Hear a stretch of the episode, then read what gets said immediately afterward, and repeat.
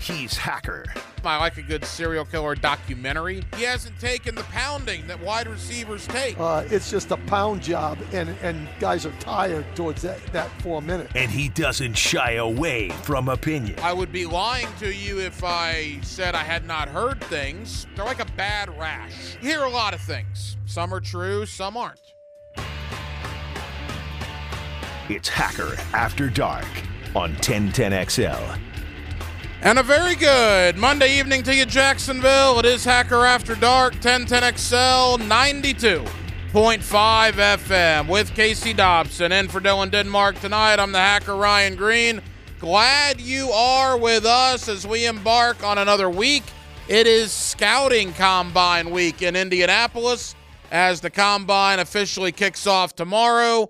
On the field work will begin on Thursday of course, tomorrow you will hear press conferences with both Jaguar head coach Doug Pederson, Jaguar general manager Trent Baalke. Also, we will have interviews. Frank Frangie scheduled to be joined by both Trent Baalke and Doug Pederson tomorrow up in Indianapolis at the scouting combine. So the combine this week, and we are now 14 days, two weeks away from NFL free agency which will get underway Monday, March the 11th. So the offseason is going right on by.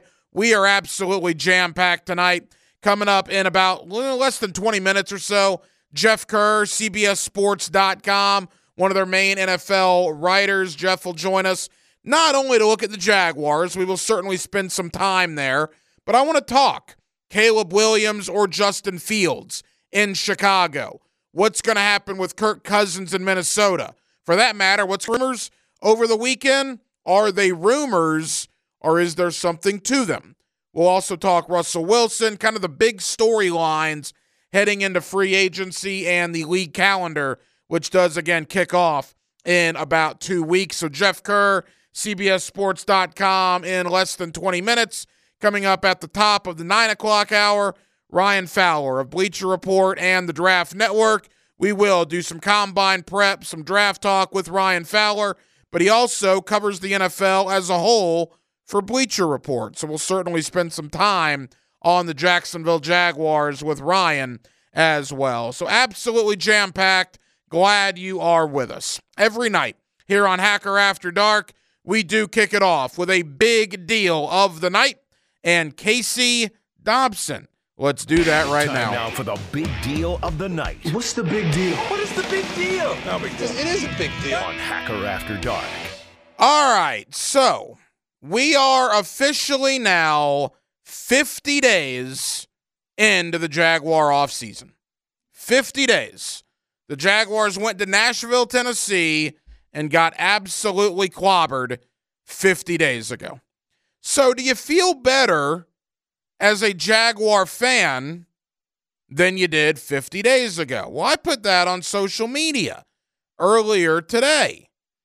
You had 50 days to decompress, 50 days to let it all out. Now you can get focused again on the combine and free agency. And some of the responses were, yeah, we'll see what happens in free agency. We'll see what happens in the draft. But yeah, I'm starting to feel a little better but overwhelmingly, and I do mean overwhelmingly, the feedback I got, this was about 60 or 70 some odd responses, was no. I don't feel better. And some even felt worse than they did 50 days ago. You guys are simply, at least the ones of you that responded, I'm assuming some of you listening tonight, you're just simply not going to let go the fact that Trent Baalke is the general manager of this football team. Well, you need to. That's reality. That's not going to change. Trent Baalke is your general manager in 2024. Press Taylor is your offensive coordinator in 2024. Again, you may not like it, you may not love it, but you got to learn to live with it because it is the reality of the situation for you as a Jaguar fan. You've had 50 days to get over it. And based on what you told me today, a lot of you have not gotten over it. And that's due in large part to the things the Jaguars did not do, which was get rid of Trent Baalke and or Press Taylor. Obviously, we have not seen any player movement, but 50 days and we're still as questionable about the futures of Josh Allen and Calvin Ridley here in Jacksonville as we were when they left the field in Nashville. Particularly when it comes to Josh Allen, that's a problem. You would have thought 50 days in, which by the way, we're one week away from the franchise tag deadline, which is March the 5th, we would have had some clarity. Now, by March the 5th, Josh Allen will either have a long term contract or he will have the franchise tag. I'll go Joe Namath on here and guarantee one of those two. I will guarantee it. Either a long term deal or a franchise tag on Josh Allen by next week, March the 5th. So we're about to have some answers when it comes to him. Calvin Ridley, who knows? Who knows? It looks like he's going to hit the market two weeks from today. And with Tee Higgins getting the franchise tag in Cincinnati, Rumor has it Michael Pittman Jr. will get the franchise tag in Indianapolis. And it appears, at least what he's saying publicly, that Mike Evans wants to remain in Tampa. Calvin Ridley will be the most valuable wide receiver in free agency. He will be the guy in free agency, which means somebody may come in and overpay him. The odds of you keeping Ridley if he hits the market are much different than maybe they would have been had Michael Pittman, Tee Higgins, or Mike Evans hit the market alongside him. The Calvin Ridley thing almost, almost is starting to feel a little bit like the Jawaan Taylor thing to me last year. Remember two weeks out from free agency last year, the thought was Jawaan Taylor was still in the plans. The thought was, yeah, they were going to franchise Evan Engram. They had to let one of them hit the market, right? It was either going to be Engram or Taylor. They chose to franchise Engram. They let Taylor hit the market, and it was five hours later, four hours later, that Jawaan Taylor had agreed to terms with the Kansas City Chiefs. Are you starting to get that vibe this year a little bit? They had to choose one to franchise, right? Josh Allen or Calvin Ridley. They're obviously going to franchise Allen if they can't get a long term deal done, that means Ridley's going to hit the market. And if they don't act quick with Ridley, he's going to be gone four hours into free agency, much like Jawaan Taylor was last year. And if you lose Calvin Ridley, I think the question at that point is was the trade worth it? Probably not. You're going to lose a third round pick for a one year rental of Calvin Ridley. That's reality. That's what's going to happen if he leaves in free agency. So 50 days after the season came to an end, you're still angry. The ones of you that responded to my post on social media are still very bitter about the way the season ended. But the vibe I got from a majority of you that responded was you're even more bitter now than you were seven weeks ago. Maybe because Trent Baalke is still here. Maybe because Press Taylor is still here. Maybe it's because you believe they have fumbled both the Josh Allen and Calvin Ridley situations. I just thought it was fascinating that it, to me, 50 days is enough time to get it out of your system and to say, all right, they were 8 and 3, things ended badly, but we were in most of those games. Let's move on to 2024. That is not the reaction that I got. The reaction that I got was you're even madder now. You're even more fired up now than you were when they lost to the Titans 50 days ago. And what's going to be very interesting to see Josh Allen, Calvin Ridley, but as we talked about, Ezra Cleveland, Tre Herndon, Dawuane Smoot, Jamal Agnew, there's a lot of guys that are set to hit the market two weeks from today, Monday, March the 11th. I've told you guys this for the last week and a half. It is my belief that there will not be a drop of Jaguar news until after Doug Pederson and Trent Baalke meet the media in Indianapolis. Well, they just so happen to meet the media in Indianapolis tomorrow. So starting Wednesday, but more likely when they get back from the combine, this weekend or certainly next Monday, that's when you'll see franchise tag. That's when you'll see re signings.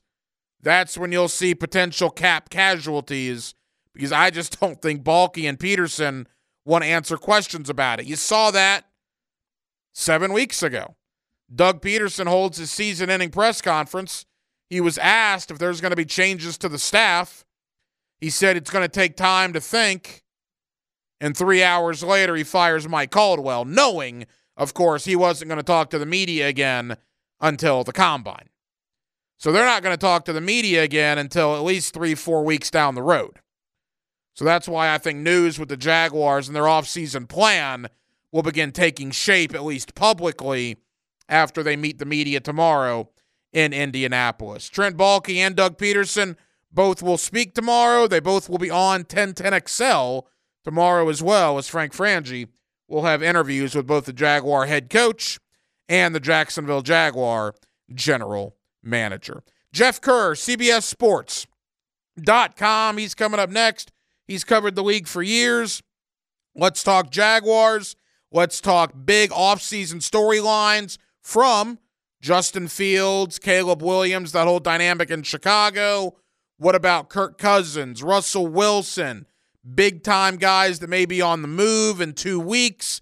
And we will obviously spend some time on Calvin Ridley and the rest of the Jaguar free agent class. Jeff Kerr of CBS Sports. He's next on a Monday night edition of Hacker After Dark. We're glad you're with us here in Jacksonville. It's 1010XL and it's 92.5 FM.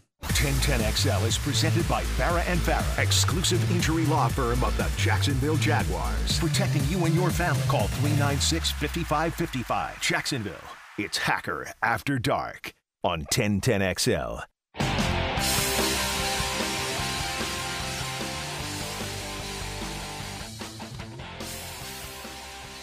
Let's ring up another guest on the All Pro Roofing phone line. 1010XL and 92.5 FM in the city of Jacksonville. We are glad you are with us. Boy, the NFL offseason is plugging right along. We are now over 50 days removed since the Jaguar season unfortunately came to an end with the biggest collapse in franchise history. Although now you start turning your attention to 2024. The scouting combine this week. We are inside of two weeks until NFL free agency. There is a lot going on. And with that, my buddy Jeff Kerr, CBSSports.com, always kind enough to join us here on 1010XL in Jacksonville. Jeff, how you doing?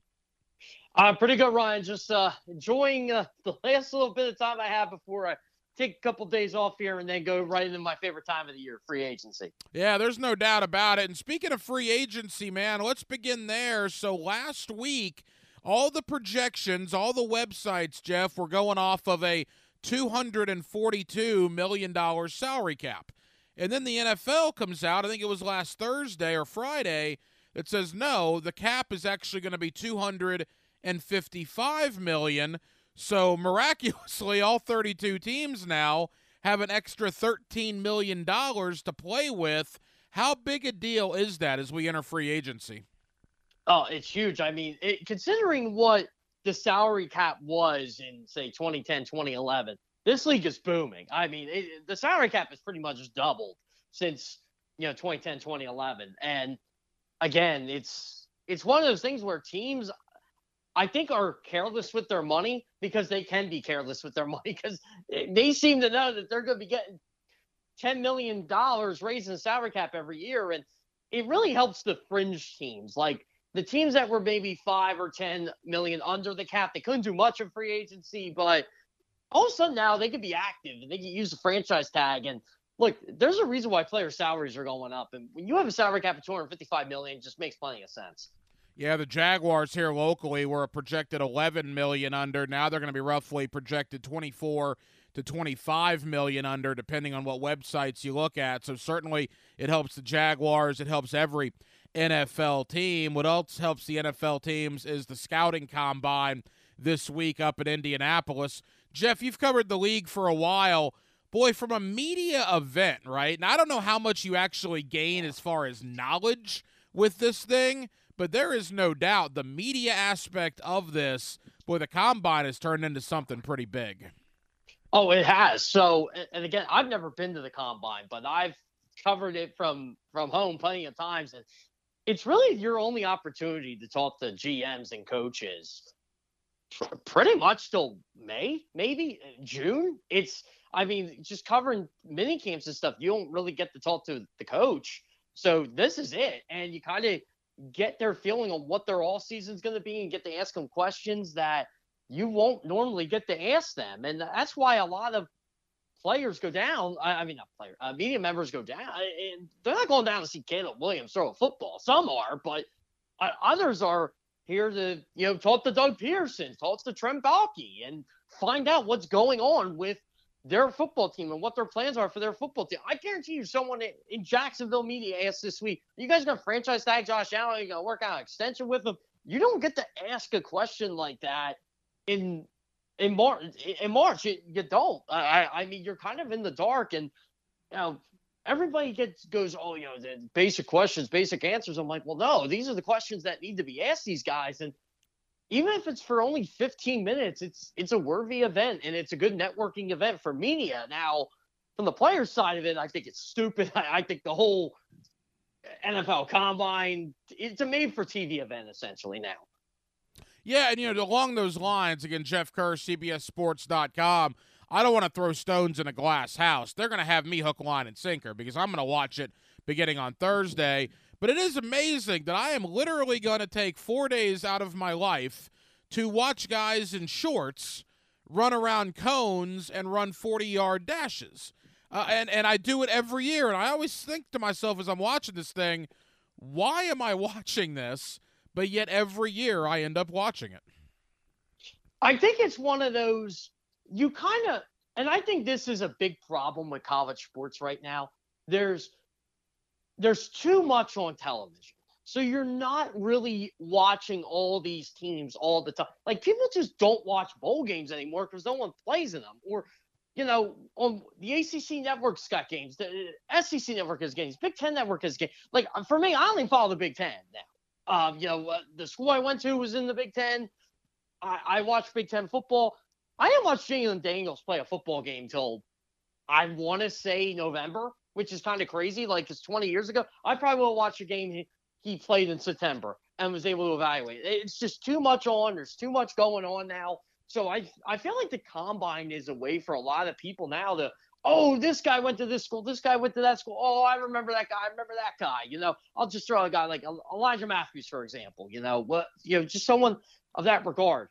And you're like, oh, okay, maybe, maybe this guy can play, maybe he can't, even though you can't really determine anything running, run, you know, as you said, Ryan, running through cones. But it, it's something people want to watch, and it, it, it's just football. Football fans are crazy, and any content they can get for it, they're gonna eat it up. Well, and the NFL spaces out their offseason so brilliantly. Two weeks since the Super Bowl, now it's the combine. Two weeks after the combine, it's free agency. Then after free agency, you have your pro day. Then after pro day, it's the draft. And then a month after the draft, we're back at it with with OTAs. So it's an amazing setup that the NFL has created for themselves. You mentioned Caleb Williams, Jeff. Uh, in league circles right now, is he overwhelmingly the choice at number one entering the combine?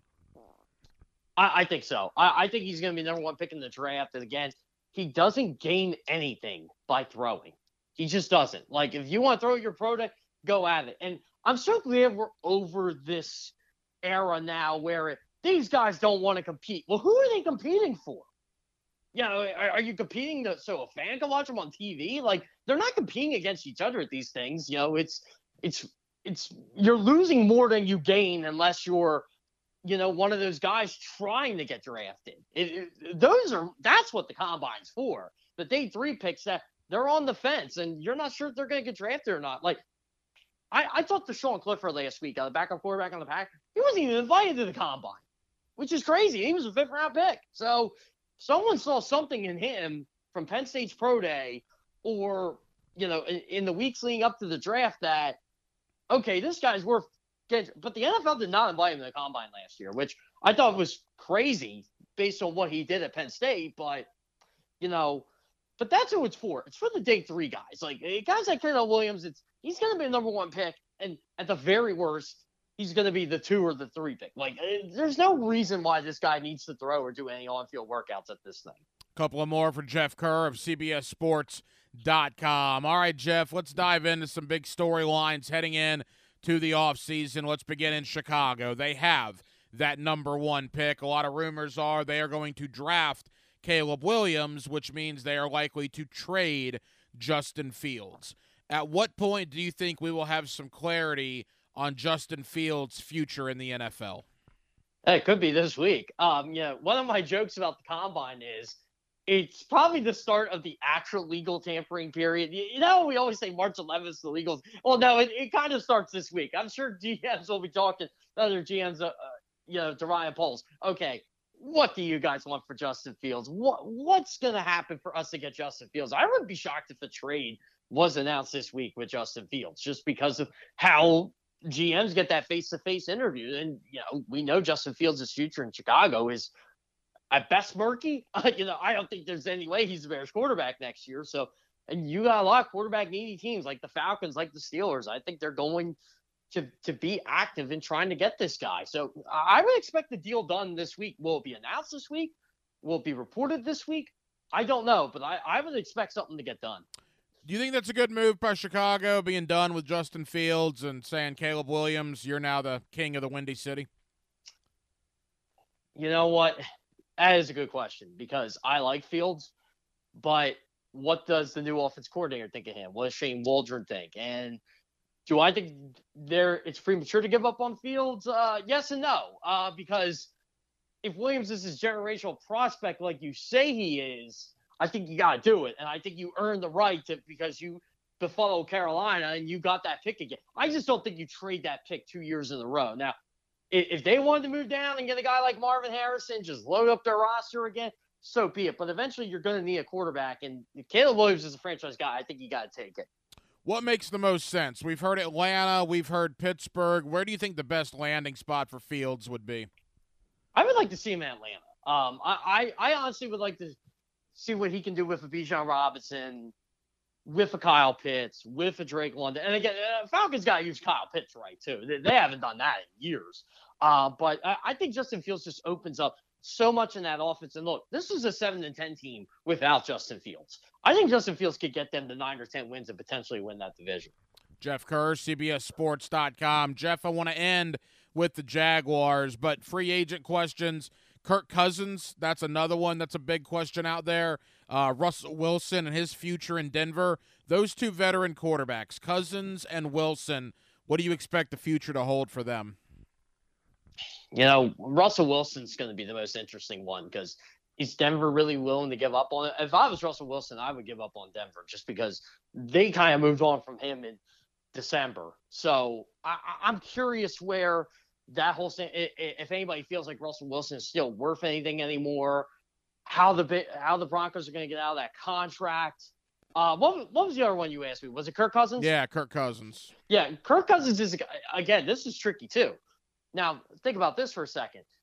Do you just move on from Kirk Cousins because again, Justin Jefferson said he won't sign an extension with them unless he knows who the quarterback is, and the quarterback he likes is Kirk Cousins. So you keep Kirk Cousins around to keep him happy, or do you potentially thread the needle and say, hey, you know what?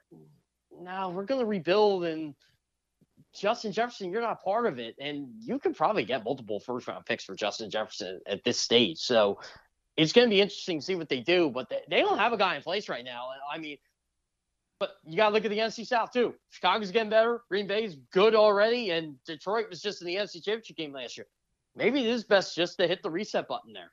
Well, the interesting thing, and you bring up Justin Jefferson, there was that wild rumor that started on social media that Justin Jefferson, the Vikings would legitimately listen to trade offers. Now, Jeff, as you know, you've done it for years, man. We're in rumor season, late February, early March, heading into the combine. Do you think that was just somebody throwing something against a wall? Or do you think Minnesota would actually entertain the idea of trading probably the best wide receiver in football?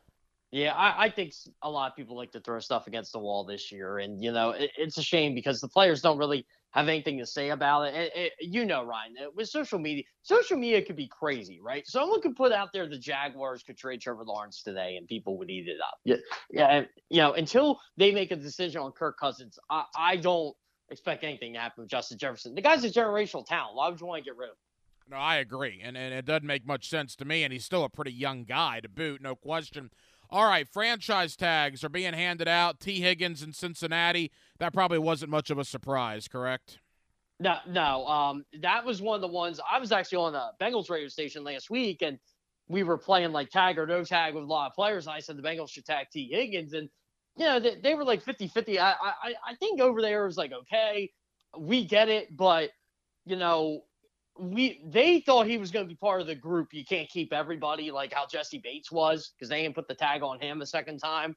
I I, I think it's they're going to try to work out a long term deal. The Tee Higgins is too important to what they do as a franchise, and with the salary cap going up, it made tagging him a lot easier. The uh, Jaguars meet the media tomorrow. Trent Baalke and Doug Pederson in Indianapolis on Tuesday. Uh, I think a lot of things will happen after that press conference because, like you said, that's the last time they'll meet with the media prior to uh, free agent signings or the draft. So they probably don't want to answer a bunch of questions, and they'll probably do their actions after those conferences. So I would fully expect Josh Allen to be franchised maybe as early as Wednesday. But if they get past March 5th without re signing Josh Allen or franchising Josh Allen, there are going to be problems, Jeff, here in Duval County. Yeah, that's the guy you have to keep. In fact, that's the guy when I listed potential franchise tag candidates for every team, Josh Allen was number one on the list. You, you cannot let that guy hit the open market. Not after the year he had. Uh, Ryan Nielsen coming in there as the defense coordinator. I, I think he's going to have another big year. It's that's your homegrown guy. That is your guy, the guy you were patient with for five years. You have to make sure he stays in house. So yeah, I, I, agree with you. There's going to be significant problems if they don't re-sign Josh Allen. And again, I don't expect that at all. I, I would basically guarantee at this point Josh Allen is going to get the franchise tag or be re-signed in the next seven days. And that brings us to Calvin Ridley, Jeff, as we wrap up. I guess Ezra Cleveland's another interesting one, but he doesn't play a glamorous position, so we'll focus on Ridley. Uh, what do you do with Calvin Ridley? With Tee Higgins being franchised, potentially Michael Pittman in Indianapolis being franchised. There's talk that Mike Evans really doesn't want to leave Tampa Bay. All of a sudden, Ridley might become the most attractive wide receiver on the market, and somebody may come in with a gigantic offer for him. Yeah, especially uh, you remember Jacksonville kind of broke the system a couple years ago when they signed Christian Kirk to all that money. You know, did they do that with Calvin Ridley, or do they let Calvin Ridley walk and try to replace him in the draft? And like I think Calvin Ridley's a good player, but he definitely wasn't the player he was with the Falcons uh, in his first year in Jacksonville. But who knows? Uh, you know, eh, this is a tough decision. I don't think I would pay Calvin Ridley twenty million dollars a year. Maybe that's just me, but I, I I think Jacksonville was better with Calvin Ridley than they are without Calvin Ridley. But I don't know. Right. It still kind of bugs me. They didn't really do that many changes on the offensive side of the ball in terms of personnel and coaching. It's Doug Pederson's affiliation with Press Taylor is something to behold. Yeah, and you and I talked about that a little over a month ago, and trust me, the venom towards that from the Jaguar fan base hasn't really changed among that uh, Trent Baalke and Press Taylor. Jeff, leave us with this free agency, man. You said it; it's one of the best times of year in the NFL. Um, how active do you expect it to be on the 11th and the 12th? Again, the NFL does this thing now, legal tampering, which will happen on Monday, March 11th and Tuesday, March 12th. You can officially sign Wednesday, March 13th. I would expect all the big guys to probably be off the board right when Wednesday happens because those deals will be hammered out on Monday and Tuesday. Yeah, right. Uh, you know, right within the first couple hours, right? I mean, you'll get that first wave of guys that sign right away, and then you'll get a couple guys Monday night, and then it'll calm down a little bit, and then it'll pick up again. It's but you always have that first wave of free, and it goes by so quick, Ryan. Like you get so anticipated for something, it's like Christmas, right? You have all this build up, and then it actually happens, and then it's gone. And then you're like, okay, well, now what do we do for six weeks? Oh, let's over evaluate Caleb Williams and Jayden Daniels and Drake Maye. And, you know, that's why I kind of like free agency because it's the established players it's the potential of them changing teams. There's a lot of trades going. I actually think we're going to see a lot of trades uh, coming up in the, over the next couple of weeks. Trades for veteran guys, draft picks, or a little bit of Yeah, both. Yeah, yeah, kind of a little bit of both. I I- I think because the class this year, I don't think the free agency class is underwhelming by any means. I don't think it's as strong as it's been in previous years, and maybe that's because of the quarterback stuff. But I, I do think teams are going to be active, and I, I, think they're going to try to to go, okay, well, we can't get this guy, but maybe we can trade for this guy, or maybe, maybe we could trade some of our draft capital for this guy. I I, I think that's what you're going to see. Interesting. Jeff Kerr of CBSSports.com. Jeff, appreciate it, man. Go enjoy a little downtime. We'll probably dial your phone a week or two after free agency, and we'll see where the dust settles when it comes to the Jacksonville Jaguars. Always appreciate you, my friend. Yep, uh, Ryan, it's always a pleasure. Uh, it's gonna be weird uh, not really doing much with the combine this year and just kind of going right back into in free agency, but I, I think I'd have it any other way. There you go, Jeff Kerr, CBSSports.com, here with us on Hacker After Dark. And it's interesting some of the things he said. The feeling is that Justin Fields is on his way out of Chicago, yet there are some people that believe that may not necessarily be the case. We'll have some clarity on that certainly in the next couple of weeks uh, leading up to the draft. Again, Caleb Williams, the projected number one pick. If Chicago were to trade Justin Fields to, say, in Atlanta or a Pittsburgh, that all would cement, all but cement, Caleb Williams heading to the Windy City. Uh, are are you ready to pull the plug, basically, on the career of Justin Fields in Chicago after three years? I don't know. Some people are. Some people are pumping the brakes on that a little bit. We'll see what the Bears ultimately decide to do. And we're seeing a lot of rumors come out right now. Adam Schefter this evening has sent out numerous things on social media saying, in regards to free agency, the Titans will not franchise Derrick Henry. The Raiders will not franchise Josh Jacobs. The Giants will not franchise Saquon Barkley. And it is expected the Chargers are going to let Austin Ekeler hit free agency. You want to talk about a crazy, crazy group of running backs that are going to hit the market in two weeks. Listen to those names again Derrick Henry, Saquon Barkley, Josh Jacobs, Austin Ekeler. I think Tony Pollard was in that list as well. Absolutely insane the caliber of running backs that are going to be available. We'll see how many get re signed, but rumors are none of those guys are going to get franchised by their current teams. More on the NFL coming up in about 20 minutes or so. Ryan Fowler of Bleacher Report and the Draft Network will join us. Coming up next, something happened on Saturday in the world of sports that I feared would happen. It was an eye opener, but it wasn't a worst case scenario. They can avoid a worst case scenario if they do something about it now. The question is, will they? That's next on Hacker After Dark. 1010XL is presented by Farah and Farah, exclusive injury law firm of the Jacksonville Jaguars. Protecting you and your family. Call 396 5555. Jacksonville. Hacker After Dark on 1010XL. 14 minutes before the 9 o'clock hour. Glad you're with us. We'll take you up till 10 o'clock as we do every night here on Hacker After Dark, 1010XL and 92.5 FM. So on Saturday, there was a college basketball game between Duke and Wake Forest. Odds are you probably saw it, and you probably saw or at least heard what I'm about to talk about right now. Wake Forest pulls the upset. Winston-Salem, North Carolina. All the fans were going nuts. Fans were fired up. You beat your rival.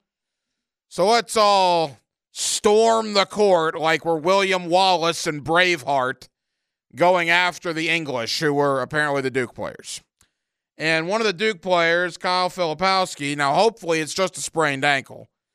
That's the last word. That it's just a sprained ankle. I say just a sprained ankle. But of course, he gets run into by one of these people that are storming the court and gets injured. Much like Caitlin Clark, the star for Iowa women's basketball, luckily she didn't get hurt, but she got run into by somebody storming the court earlier this year. I have always hated that. I'm using the word hate here. I have hated storming the court or storming the field. It is, and I'm gonna. This is a get off my lawn moment. Some of you think I'm already the oldest 40 year old on the planet, so I guess I'll live up to that right now. That is nonsense when people do that. Nonsense. It is the biggest hypocrisy I've ever seen when it comes to collegiate athletics. We're all about protecting the student athlete, right? Keeping the student athlete healthy. We got the targeting rule in college football to keep the student athlete healthy. You can't touch the quarterback anymore if you're in pads during the game. But of course, if you you beat the number 1 team in the land in college football, it's perfectly okay for 5,000 people who are all liquored up and acting moronic to just run onto the field. And whoever's in front of them just be damned. Doesn't matter. They're just going to run on the field and and get anything that's in their path out of the way. It's insane. It's insanity. Storming the field is insanity. Storming the court is insanity. You know, and and not to get on a high horse here, but there is a reason you do not see that at a lot of SEC schools, particularly at the University of Florida. They just don't do it. In fact, you get in trouble for doing it. Name the last time Florida stormed the court or stormed the field. They don't. They don't. I thought it was ridiculous when Florida State did it in 20, what was that, 2022, when they beat a six and five Gator team and they storm the field in football. Are you kidding me? Why? All you're doing is asking for a huge problem somebody getting hurt. Now, maybe this goes back to an incident that I had personally in 1996. Number one, Florida State. I'm sorry, it was number one, Florida. Yeah, number one, Florida. Number two, Florida State, Doak Campbell Stadium, where Reinard Wilson and Peter Boulware were committing felonies basically on Danny Wuerffel the entire game and not getting flags thrown, but that's another story. Florida State fans after the game, 24 21, Seminoles win. Congrats. Garnet and gold. Seminole fans decided to storm the field. Well, I'm in the first row of the end zone. As a 13 year old, I had just turned 13, and I thought I was going to die because these Seminole fans did not care that a 13 year old was in their way. My God, they were going on to that field, and I basically had to dive out of the way. So maybe this goes back 27 years to my own personal experience. But if this isn't a wake up call for both NCAA basketball and football, I don't know what is. Someone is going to get seriously injured. You're damn lucky if you're Wake Forest that it appears it's just a sprained ankle for Filipowski from Duke. Why do people have to storm the court? Oh, it's college kids having fun. No, it's it's not. It's not it's liquored up college kids for the most part. That again will run over. I mean, how I'm amazed that a fight hasn't broke out. You got a competitive back and forth game. A team loses a heartbreaker. They're upset. And before they can even get off the field or the court, you got thousands of students of the opposing team yelling and screaming in their face. I'm amazed a brawl hasn't broken out. Now, maybe the visiting team is smart enough to realize they're outnumbered about a thousand to one, and that's why they want to just get off the field or, the court in this situation. I hate it. I've always hated it. And if this is a get off my lawn moment, so be it. I think it's awful. Dobson, you got two sons. You're a sports guy. Storming the court, storming the field. Your thoughts?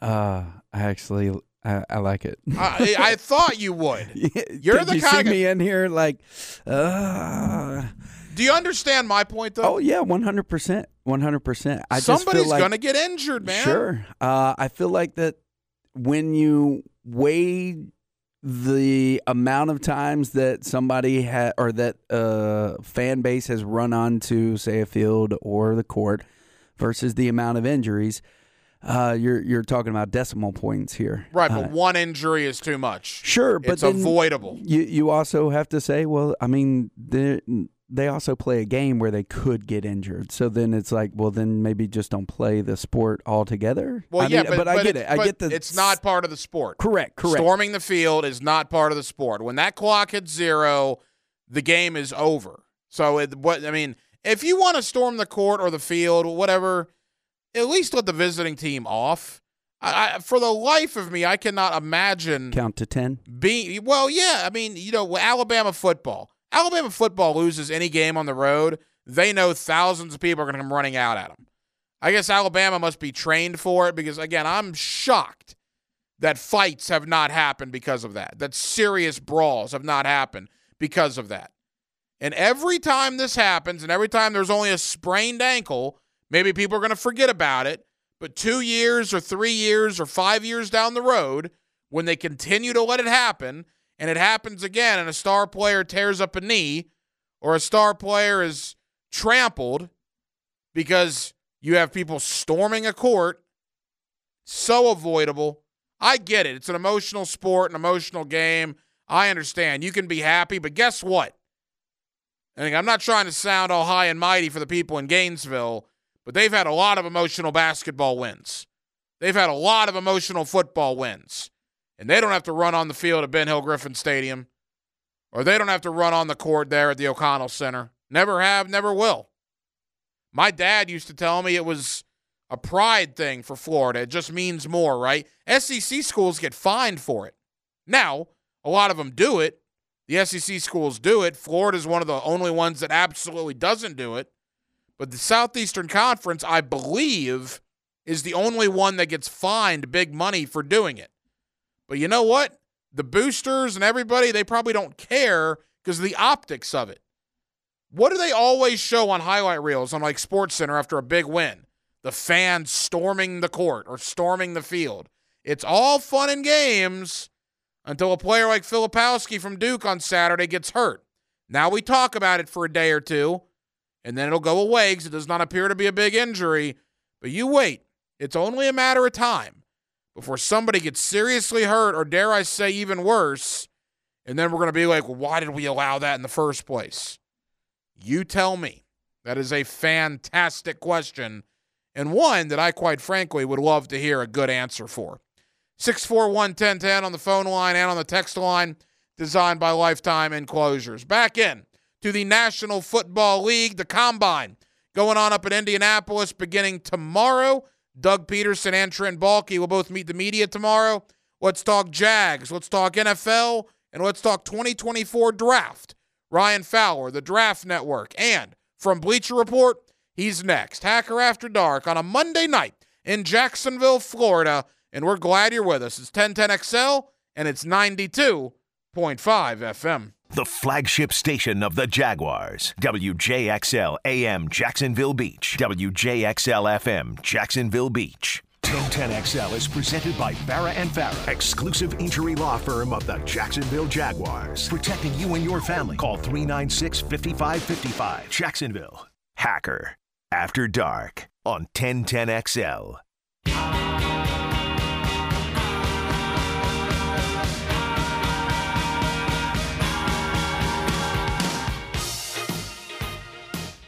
Ring up another guest on the All Pro Roofing phone line.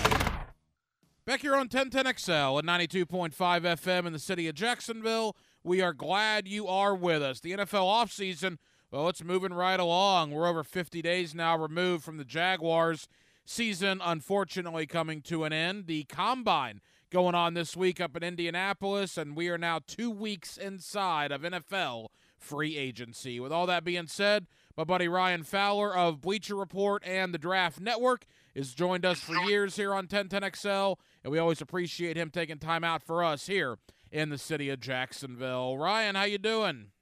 I'm doing well, Ryan. Always appreciate you having me on. Hey, Ryan, thank you for the time. And all right, the Kansas City Chiefs are world champions. We've had a salary cap being raised 13 million. There's a lot to get into, but first and foremost, the combine.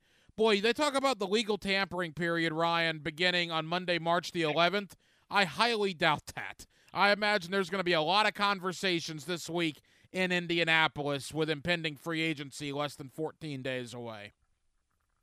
Yeah, absolutely. And look, with that cap being raised, it's obviously an all-time high. It's going to be very interesting to see how a lot of these GMs, I know we talk about every year with a team like New Orleans and Mickey Loomis and how he's able to maneuver contracts and defer money. And by no means am I going to sit here and act like a cap guru, Ryan, because the money and contracts are unbelievable and what people can do behind the scenes to defer money and all that stuff. But I think it's going to be a really fun free agent class. And I think really from my side of things with the draft and having that draft focus, you can really see where a team wants to approach the draft with what they ultimately do and not just tagging guys like we saw obviously with Tee Higgins in Cincinnati, but what teams ultimately do in free agency and not just the first wave where what what is Jacksonville going to do with a guy like Josh Allen or what what happens with Kirk Cousins or Chris Jones. So as you move into wave two and wave three, you're going to see really the blueprint or the architecture of how these teams across the league want to build their teams. Are they going to spend? Are they going to add bang for your buck type of guys? Or are they going to focus on rotational pieces like grabbing a third or fourth edge rusher, but then they're going to stay there and we're going to add a guy on day one of the draft? So I think as much as the attention is on the cap rising, I'm just excited for free agency to kick off, Ryan, because it's going to show us across the industry how these teams are going to approach the draft here in April. Ryan Fowler, Bleacher Report, and the Draft Network. All right, you mentioned the cap. All the websites were going off a projected $242 million cap, which is why the Jaguars, as of last Friday morning, appeared to have about $11 million in free agency. Then all of a sudden, the NFL comes out later that afternoon and says, no, the cap is actually 255 million. So they're basically giving all 32 clubs an additional 13 million or so dollars in free agency. Ryan, how big a deal really is that? We always talk about every year, it seems like, Ryan, is the cap even real? right? Is, is, it a real number? And behind the scenes, it is because you're trying to get it down to a certain number, obviously, to meet it to where you're not exceeding, you're not undervaluing a team to where you could actually spend more money than you thought heading into the year. And it's a the cap at the end of the day is a number that remains fluid. It con- constantly changes week to week. So if you go on there today, the number that will be there next week comparatively to now, it will change because of things that happen behind the scenes with certain contracts. But but really, at the end of the day, Ryan, the cap for me is just a almost like a fantasy number that we try to keep track of to where how teams are going to allocate their money to certain guys to where we know it's going to come off the books if a guy tags somebody or when we talked about before Tee Higgins was tagged, is he going to get the double tag? Or you look at Jacksonville, what they're going to do with guys like Josh Allen and Calvin Ridley or rotational guys like Dawuane Smoot or a Tre Herndon. Are those guys going to be back? So the cap, again, at the end of the day, it's it's a thing we talk about a lot for teams to meet that certain number. But when we enter the league year and teams are 20, 30, 40 million over it, is that really a set number to where the league really battens down the hatches and say you have to be $0.00 right at that cap or you can't play football. So we're not we're not ever at that situation, Ryan. You mentioned the Jaguars. Let's go there next. Josh Allen, they can hand out the franchise tag between now and next Tuesday, I believe it is, March the 5th uh, they're going to do that. They're either going to re-sign him long term or they're going to franchise him. I would be um what's flabbergasted, I guess is a good word to use yeah. if neither one of those things happen. So that might get sticky when it comes to contract talks down the road, but Josh Allen will not be hitting the market on Monday, March the 11th.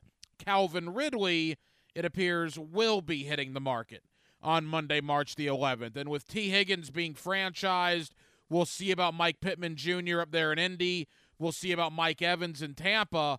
But Ryan, if those guys get franchised or get re signed, Calvin Ridley all of a sudden may be the hottest commodity available on the wide receiver free agent market. Yeah, I, I, agree with you. And as much as I know a lot of Jaguars fans out there would like to see Calvin Ridley back to see how this offense can flat out continue to build to where really the 2023 season, the back end of it was unfortunately disappointing after 2022 and taking that next step as an offense. Look, money talks at the end of the day. This is not the 90s or 80s or, or prior football to where there was loyalty in football where you started with a team and you just stayed with them for 5 10 15 years whatever position where you had the gracious to, to play that long but Calvin Ridley's going to get paid by somebody. Now, it's not going to be an immensely high total. I don't expect it to be, Ryan. But if Jaguar doesn't want Jaguars don't want to pony up, if you will, the money to keep him back in town, and he wants to go somewhere else, then quickly that focus again, as I mentioned earlier, the focus is going to turn to potentially adding a talent on the outside for this Jaguars group that look has Zay Jones and Christian Kirk's going to be back, but that third wide receiver or another high level wide receiver too to pair with Christian Kirk is become is going to become a need for Jacksonville in the draft. There's some thought about Zay Jones being a cap casualty here. I think you're going to have to wait and see what happens with Ridley yeah. because there's no way you can let both guys go. If you re-sign Ridley, well then okay, maybe you do cut Zay, but if you lose Ridley, to me, there's no way you can let Zay Jones out of here. Uh, not to really break down the X's and O's of Ezra Cleveland's game, Ryan, but he is the third biggest free agent for the Jaguars. And in talking to people around the league, one thing that I've kind of been interested in and the response I've got in regards to Cleveland is there's not a lot of offensive guards 27 years old that have 50 or more starts that hit free agency. I think Ezra Cleveland might be in higher demand than some other Jaguar fans do, and I wonder if that might price him out of Jacksonville in 2 weeks. I agree with you, especially you look at the draft class. Ryan, I think that the guards, there's some guys at the top. I think you look at Christian Mahogany from Boston College, your Cooper Beebes of the world from Kansas State, and of course, Javion Cohen from Miami, the Alabama transfer that I think's going to go on day two. But for guys like that in the NFL market that are potentially looking for other opportunities, that absolutely plays into it. And and I agree with you. That versatility, the experience, the age, you you don't see many guys at 27 with some fresh tread on the tires, really, if you want to say that with Ezra to where you could even say his best football is now or even the year or two to come to just be a guy that you can start at a multitude of spots along your front five. And at the end of the day, versatility remains king, but that also ups the price a little bit for a guy like Ezra Cleveland. But if if Jacksonville does not want to pay Calvin Ridley and he walks that opens up more money potentially to get a guy like Ezra Cleveland back to fortify that front five and allow Trevor Lawrence to continue to develop and remain upright, which is really priority number one moving into not just 2024, but of course the years to follow. Ryan Fowler, Bleacher Report, and the Draft Network. All right, Ryan, let's get to the draft. Let's begin at the very top. Again, the combine this week up in Indianapolis. Do you believe Caleb Williams? Will be the number one pick as it stands right now to the Chicago Bears.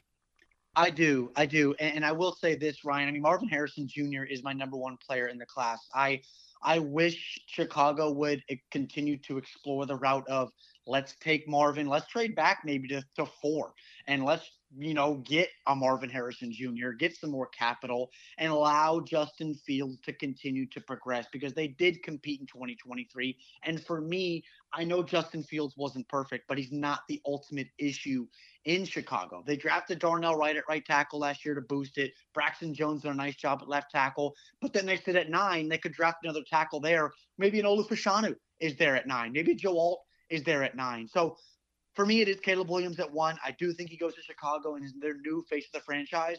But when I look at Chicago and the route I wish they potentially would explore more, who knows? Crazier things have happened, Ryan. But if they were to take Marvin Harrison in the top five, trade back a little bit, get some capital, and then take another tackle at nine, really build this thing up to have a really a core group of Fields, Harrison, and DJ Moore. That's an exciting trio that I Probably not going to happen, but I wish a little bit of a route that would be explored more by Ryan Poles and company in Chicago. In regards to Justin Fields, uh, we've heard Atlanta, we've heard potentially Pittsburgh. Where do you think the best potential fit would be for him? Man, I think a dream scenario would definitely be the Atlanta Falcons. Um, I obviously a hometown kid, initially committed to Georgia, of course, before going to Ohio State. But you look at that offensive structure, and it's not just the names of Bijan Robinson, Drake London, and Kyle Pitts and of course Tyler Allgeier.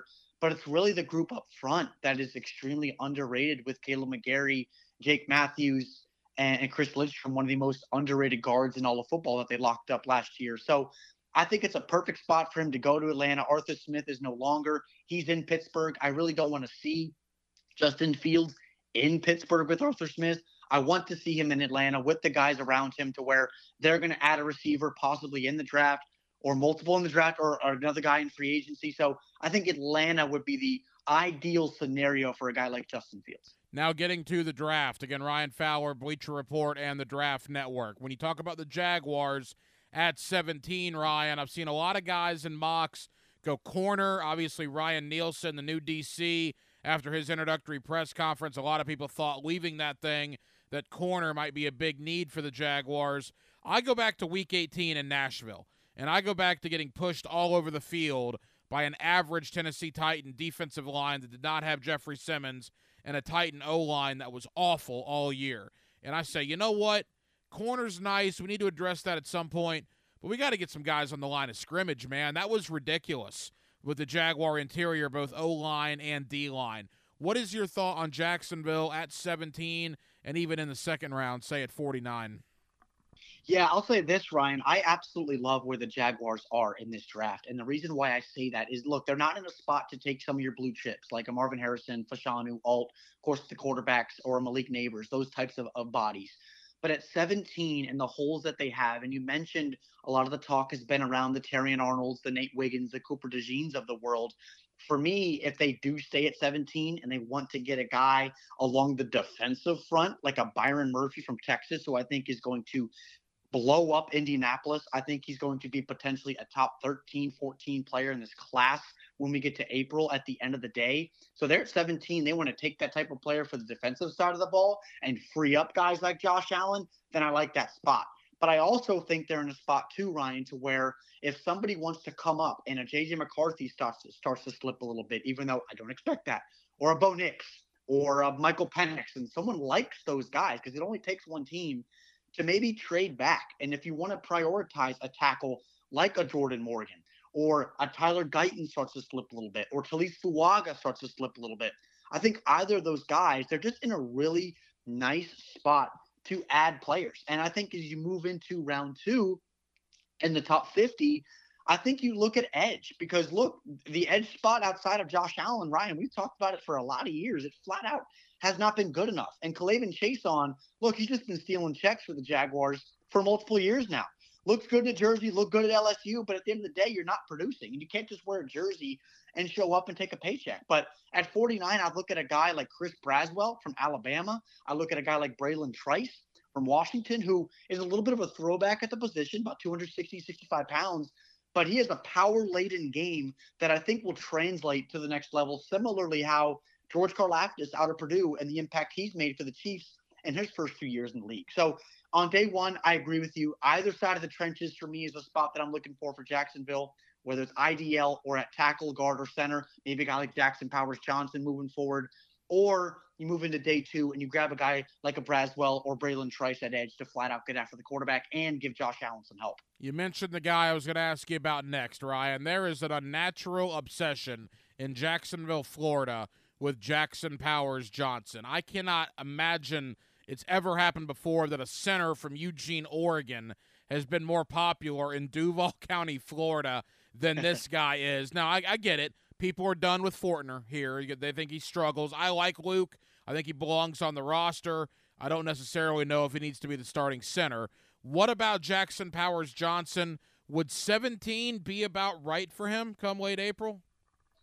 I think Jackson Powers Johnson fundamentally as far just any player in this class I, I, think he could go there. I think it may be a little high just because of positional value and when that thing comes when we talk about that sort of stuff right? He's not a premier position but at the end of the day he's the pivot spot of your front five. And for me you need guys like that. We saw the impact over the years of a guy like jeff saturday in indianapolis or even a guy like creed humphrey in kansas city or young guys like tyler linderbaum in baltimore it is extremely important to figure out who the quarterback of your front five is going to be and as good as jackson was at Oregon, he comes down to the Senior Bowl, and really outside of guys named Quinyon Mitchell, corner from Toledo, I thought he was the best player in Mobile or alongside Roman Wilson, wide receiver from Michigan. Jackson was fantastic. He probably had 25 isolated reps at guard and center during the week, and he maybe lost one, maybe lost one.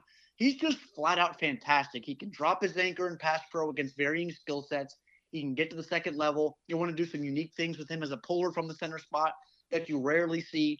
I, look, for Jacksonville fans being obsessed with the guy and excited about the guy, I don't blame him. I think he's a hell of a football player. He's not going to put butts in seats. He's not going to sell season tickets, but he's someone that helps you win games along the trenches in a modern day age where teams want to look at receivers, running backs, and quarterbacks. You got to win in the trenches still today in 2024. And Jackson Powers Johnson is that type of guy to help you for the years to come. Ryan, final question. We got about two minutes to go. In 2019, 140 underclassmen declared for the draft. In 2024, the number was down to 54. That's the power of NIL. That's the power of the transfer portal. We know why it's happening, and it's being a good thing for college football. In regards to the NFL, does this make this year's draft class maybe top heavy? And when you get into rounds, say five, six, certainly seven, is there going to be issues for teams down there? I think if you're a team that does their due diligence, um, you'll be fine. Now, that's what separates the contenders from the pretenders and the teams that just flat out cannot get out of the basement of their division for sometimes decades on end, right? But I think you look at rounds four and five or later portions of round three at certain positions, specifically for me, Ryan, like tight ends and linebacker, to where it's top heavy at tight end in a Brock Bowers. We'll see where a guy like Ja'Tavion Sanders goes. And at linebacker, it's Edgerrin Cooper and Peyton Wilson. Wilson from NC State, Cooper from from A&M.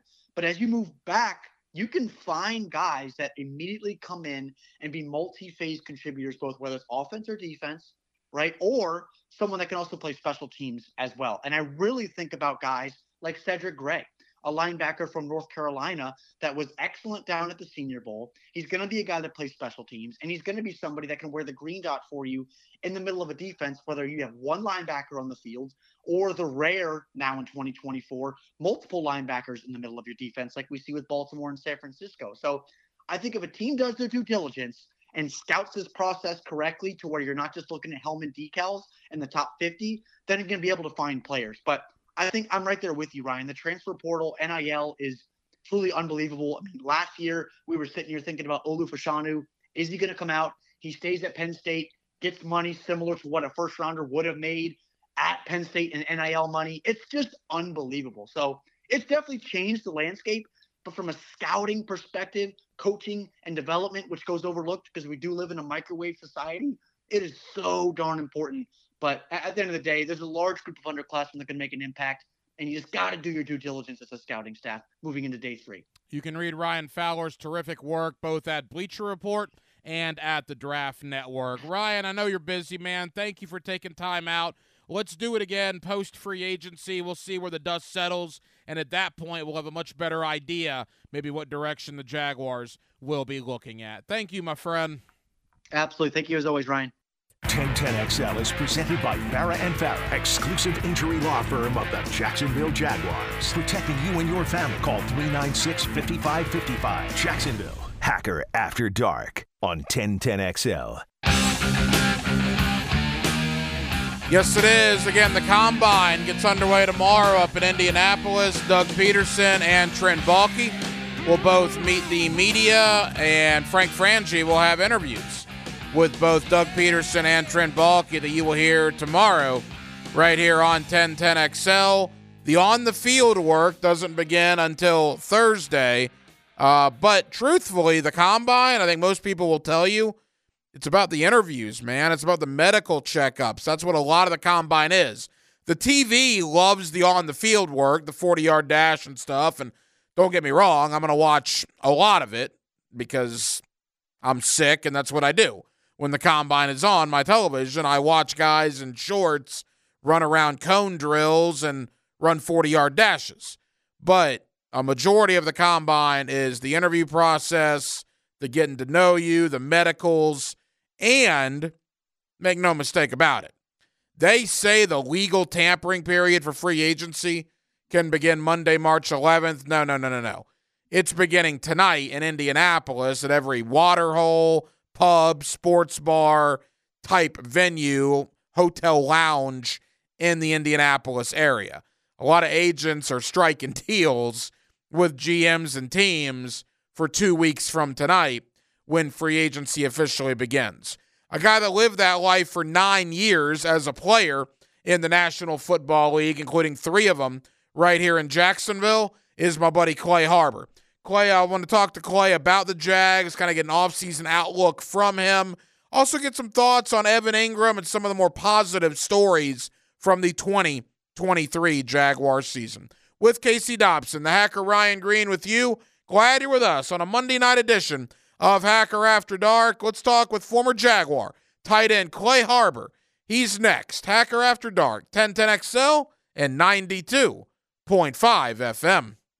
1010XL is presented by Farah and Farah, exclusive injury law firm of the Jacksonville Jaguars. Protecting you and your family. Call 396 5555. Jacksonville, it's Hacker After Dark on 1010XL.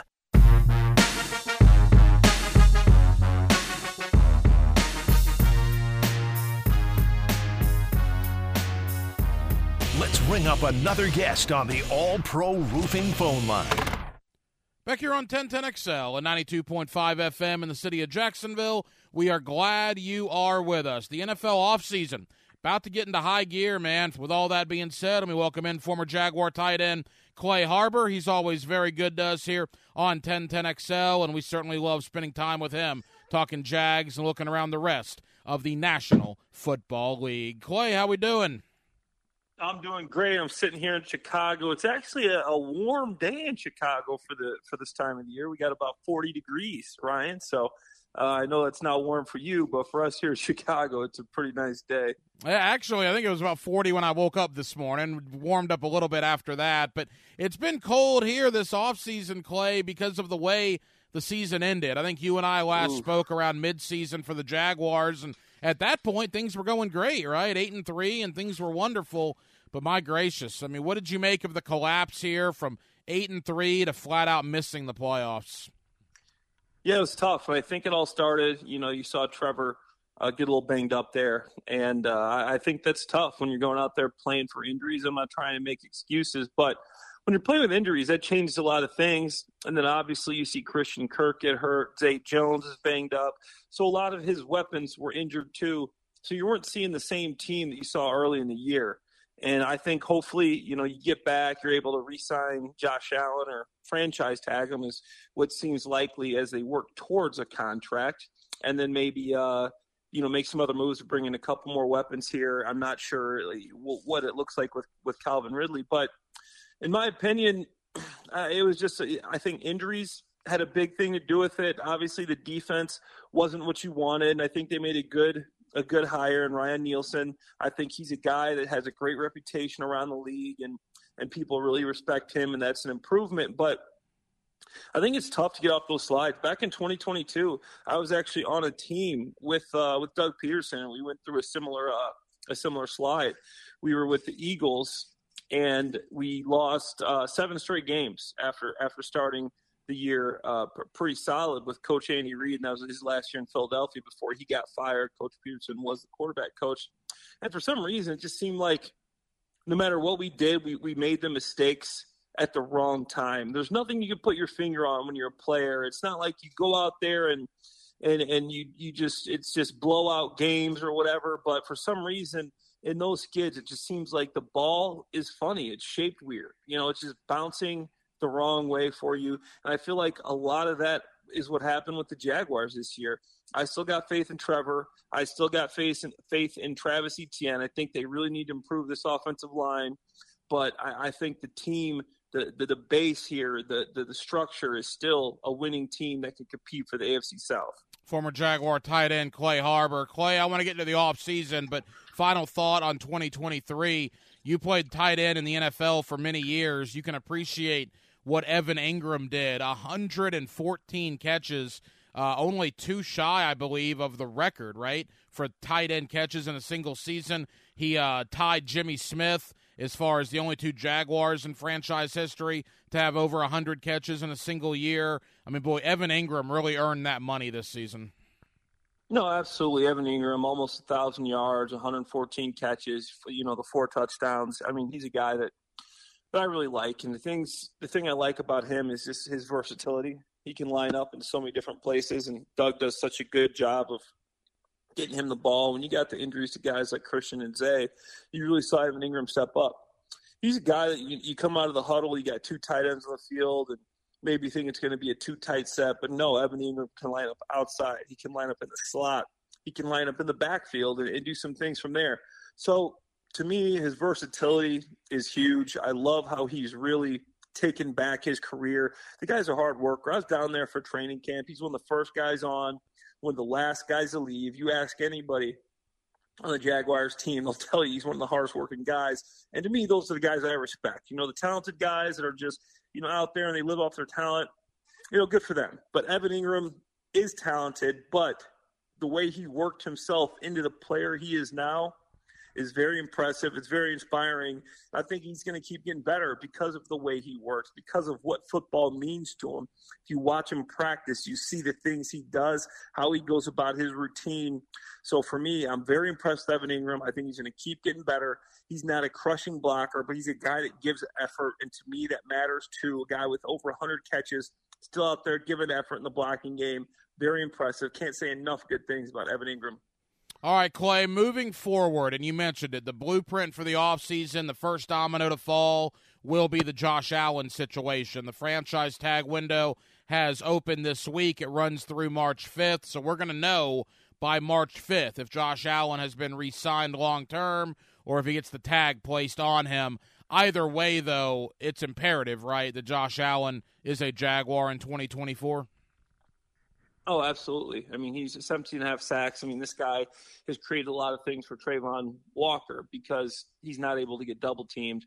I think you you really have to bring back Josh Allen, and obviously it looks like you know he could be leaning towards a tag. I know I was listening to a uh, interview the other day, and I mean it was this was a couple weeks ago, maybe or a week ago, and Trent Baalke said he hasn't hadn't even started contract negotiations with Allen yet. And I was a little shocked because you know, typically with guys like that, you're doing contract negotiation, maybe even throughout the season. You're trying to get him extended. As soon as the season ends, you're talking contract. And for that to be a part of the conversation that he hadn't really, they hadn't been really working towards that yet was surprising. So I think that maybe it's something you saw with Evan Engram. You know, you get him with the franchise tag, and then you're able to work out a long-term deal. Because to me, he's a guy you want here for a long time he was he was drafted here. He's a guy that's built himself up here. He's worked hard. The, the, he's good in the locker room. The players like him. I think with Ryan Nielsen coming in, he'll be a big piece. And these pass rushers, they're not easy to find, and they're going to get paid. There's no way around it. Okay, you got to pay the pass rusher. And to me, Josh Allen is one of the best at doing that. Clay, players hate the franchise tag. All right, every year. I mean, they they just don't like it. And my concern is, could that get sticky? Between Allen and the organization if they place the tag on him? Could we see issues into the summer and maybe even into training camp? Oh yeah, it depends on how he responds to it. Players don't like. I mean, you saw Chris Jones. He got franchise tag. He missed a game. He didn't come to one thing in the offseason. He missed a game. Guys respond differently to it. They want the long term deal, and I mean, I don't blame them. If you if you underplay your contract, you're going to get cut right away and you you overplay your contract. You're ready to get paid, and you only get that one year. You want that long term sustainability on the contract because you never know when you can get injured, and you know this is my value, and we play a sport which every play, unfortunately, could be your last. So I don't see Josh Allen as the type of player just uh, being around the Jaguars organization the way I have as a as a guy that would would cause the trauma not show up just because he got tagged. But you never know. And sometimes these agents get these guys' ears, say, hey, you got to hold out if you want the contract. You got to take back some leverage. They're not going to pay you unless you're not there. You're, you're holding out. Obviously, you want Josh Allen to learn the new defense. You got a new defensive coordinator, new defensive staff. So he's got a little bit of leverage if he does hold out because they're going to want him there. I don't think he's that type of player to do that, but you know, you got to take care of yourself first. Unfortunately, sometimes in, in, in this situation, I wouldn't be surprised if he did. I just don't see it happening. Couple of more for former Jaguar tight end Clay Harbor here with us on 1010XL in Jacksonville. Clay, that brings us to Calvin Ridley.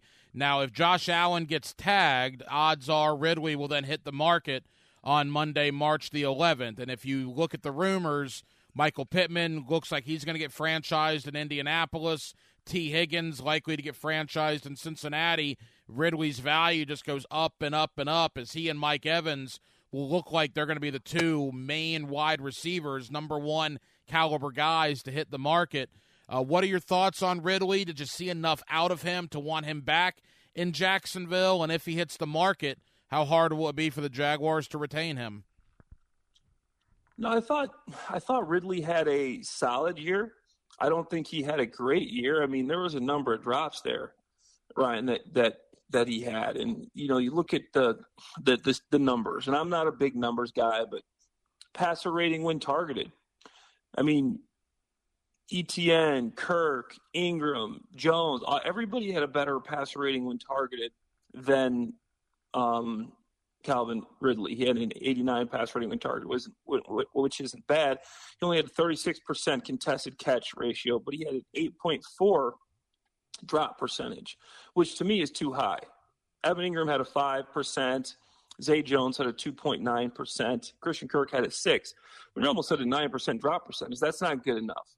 The one thing I do like about Ridley, and there's more than one thing, I think he's a great route runner.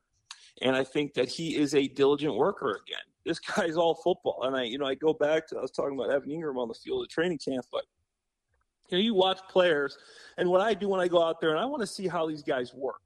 You know, back in my day, to me, what always seemed to be a constant was the guys that work and take the stuff serious are the guys that are going to be good. And Calvin Ridley's all ball, man he goes out there. He's he's one of the last guys to leave, the first guy out there. And when he's there, he is locked in. He wants to be great. He wants to be good at football. I know he had some drops this year, and like you said, the wide receiver crop isn't what it what it has been in the past with Michael Pittman, Tee Higgins. You know, besides those guys that could get Michael Evans, they could get franchise tags. There's not much there.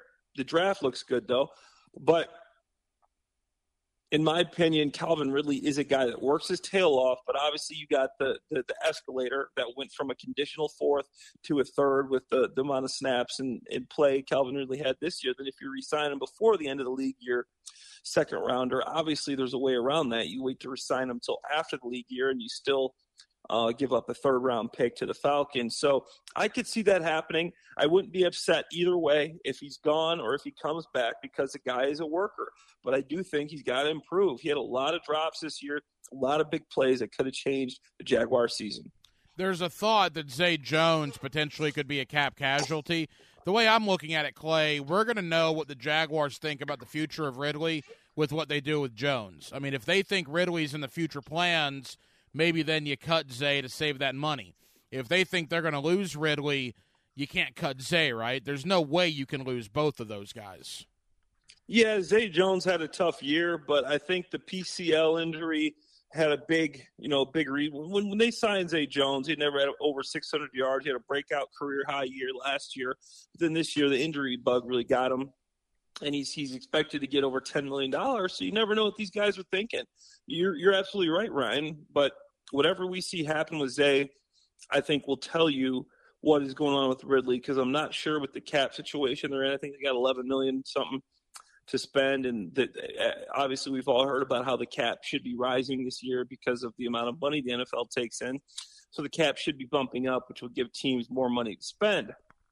But I think that 10 million for Zay Jones, if you're going to pay that, you're not bringing back Ridley and putting all that into the position so, yeah, you're absolutely right. That'll be very telling. Final moments here with former Jaguar tight end Clay Harbor. Clay, it's interesting. After Allen and Ridley, you could argue the third biggest free agent was only here for eight games, and that's Ezra Cleveland, who they got at the trade deadline.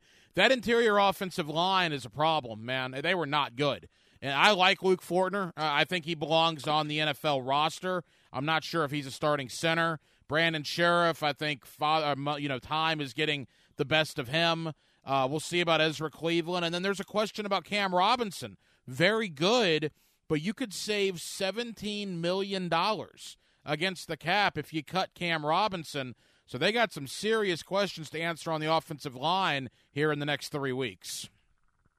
Yeah, it's it's going to be tough. I, I agree with you. I think that uh, Fortner wasn't good enough this year. I think that uh, you know, he was a problem. I mean, he, he gave up like 28 pressures according to Pro Football Focus and uh, a bunch of hits and hurries. But, you know, overall, I think that Cam would be tough to get rid of just because I know you got you know Anton Harrison and and you know obviously Walker, but still, I mean, one of those guys go down, you need depth at that position. But the interior offensive line was just horrendous this year. Fortner, yeah, maybe he could be on a roster, but a, a guy in the draft like Jackson Powers Johnson, maybe you sign a free agent eh, center, but you need a center there. And I know Shatley's a uh, a free agent. I wouldn't mind bringing him back for depth purposes, but I think you need to retool that entire interior offensive line. I think Scherff had was dealing with some uh, some injuries, but you know I, I like his game.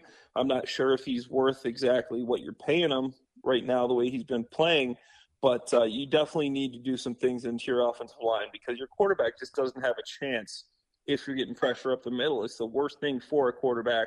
So, in my opinion, you're, absolutely right again that center is a, is a big deal this year. And I think there's some guys in the draft. Was out in Mobile at the Senior Bowl. Jackson Powers Johnson is a guy that I think could be available for the Jaguars that could be a franchise center and could really be a stability point in the in the middle of that offensive line.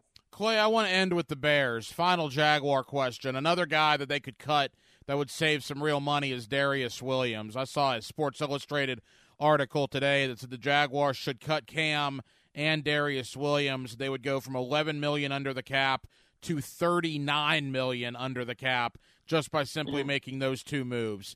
You think Darious Williams is worth the 11 million that they would owe him? I think Darious Williams is a, is a talented player, and he's he's had some ups and downs, just like everybody else on that Jaguars roster. But that's another tough one because if if you cut him, you're, you're going to have to have a plan. You know, you, you can't just cut Darious Williams and not have a plan. I think he had a solid year. I, you know, he gave up a, a 69 pass rating when targeted. He had 15 pass breakups, four interceptions. I mean, the guy only gave up a 59% reception percentage. So I think that he was a good player. He had a solid year, and if you if you're really thinking about moving on from this guy, you got to have a plan. You got to have something that you think will come through because you don't want to do things that make your team worse. And losing Darious Williams would make your team worse. And you're making your team worse that didn't even make the playoffs last year. You got beat by a rookie quarterback down the stretch, and then you were competing with a backup quarterback, you know, in, in, in the year there. So these teams are just going to keep getting better. And if you're getting worse, it doesn't bode well for you as a team coming into the next season. Former Jaguar Clay Harbor. Clay, leave us with this. You're in Chicago. You're very close to the Bears organization. They're like the center of the NFL offseason right now. Justin Fields apparently unfollowed all of the social media accounts for the Bears. I think Justin Fields' dog even unfollowed Instagram of the Bears, which I thought was interesting. Uh, at least that's what was reported. Uh, what's going on in Chicago? Are they going to draft Caleb Williams? Are they really going to trade Justin Fields? Oh yeah, it's a foregone conclusion out here. Every every indication is that you know, Justin Fields is going to get traded, and uh, Caleb Williams will be the, the quarterback for Chicago Bears next year. And uh, you know, I have mixed feelings about that. I don't think Justin Fields was was given the the best opportunity to be successful, but I mean, you can't complain when you you've given the guy 36 games and you're still unsure. And how often do you have the, the opportunity to be the number one pick in the draft? And hopefully you won't be it again. Some people say you trade back, you get a bunch of ones, you get a bunch of twos, and, and you retool, retool through the draft. You keep Fields, maybe get a couple more players like you did last year when you traded the number one pick um, and you got DJ Moore and and the number one draft pick this year from that deal. So to me, there's more than one path to success, but it looks like Caleb Williams will be the quarterback of the Bears. Everything everybody in Chicago is hearing and and thing where where things are trending right now is what it seems like. But uh, I think Fields will still get an opportunity to be a starting quarterback somewhere. That's a fascinating situation. Chicago, of course, got that pick from Carolina, which looks like an awful pick or a trade for the Panthers based on the way Bryce Young played a year ago. Clay, I know you're busy, man. Thank you for taking time out. Free agency is right around the corner after the dust settles, and we'll see what happens here in Jacksonville. Hopefully, we can dial your phone again and get your reaction on what Trent Baalke and the Jaguars accomplish over the next month or so. Thank you, my friend. My pleasure, Ryan. Anytime, man. Phone line's always open for you guys. And thank you to former Jaguar tight end Clay Harbor for joining us tonight here on Hacker After Dark. As yeah, the scouting combine underway uh, tomorrow, right? Trent Baalke and Doug Pederson meet the media up there in Indianapolis tomorrow. Now, on the field work will not begin until Thursday, but the official festivities, I guess, get underway up in Indianapolis tomorrow. And then again, we are now 14 days, two weeks away from NFL free agency, or I guess the legal tampering period is what it's called. Let's be honest, deals will be agreed to two weeks from today. That's Monday, March the 11th. Pen can meet paper on these new contracts when the league calendar begins on Wednesday, March the 13th. Well, that'll just about do it. It has been a very busy Monday night edition here of Hacker After Dark. We certainly appreciate you guys for hanging out with us here on 1010XL and on 92.5 FM.